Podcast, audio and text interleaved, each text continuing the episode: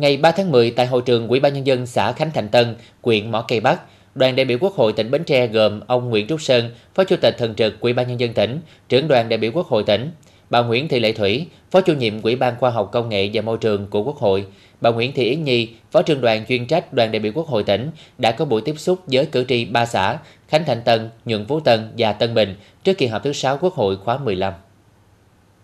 Tại buổi tiếp xúc, đại biểu Quốc hội báo cáo với cử tri về dự kiến nội dung chương trình kỳ họp thứ 6 Quốc hội khóa 15 là kỳ họp thường lệ cuối năm 2023 của Quốc hội. Kỳ họp dự kiến khai mạc vào ngày 23 tháng 10 và bế mạc vào ngày 29 tháng 11. Quốc hội sẽ họp tập trung tại nhà Quốc hội. Kỳ họp tiến hành theo hai đợt, đợt 1 từ ngày 23 tháng 10 đến ngày 10 tháng 11, đợt 2 từ ngày 20 đến ngày 29 tháng 11. Tại kỳ họp này, dự kiến Quốc hội xem xét thông qua 9 dự án luật, hai dự thảo nghị quyết, xem xét quyết định các vấn đề kinh tế xã hội, ngân sách nhà nước, giám sát và các vấn đề quan trọng khác.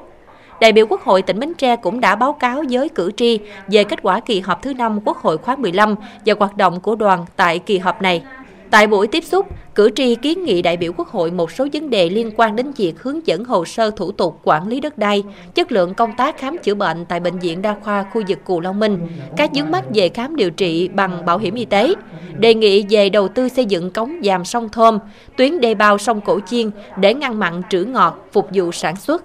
Ông Nguyễn Trúc Sơn, Phó Chủ tịch Thường trực Ủy ban Nhân dân tỉnh, trưởng đoàn đại biểu Quốc hội tỉnh Bến Tre, ghi nhận các ý kiến của bà con cử tri, đồng thời lưu ý đối với những kiến nghị đề xuất thuộc thẩm quyền, các cấp ngành cần theo dõi sát quá trình giải quyết. Những kiến nghị đề xuất không thuộc thẩm quyền, đoàn đại biểu Quốc hội tỉnh sẽ tổng hợp đầy đủ và chuyển đến cơ quan có thẩm quyền xem xét giải quyết.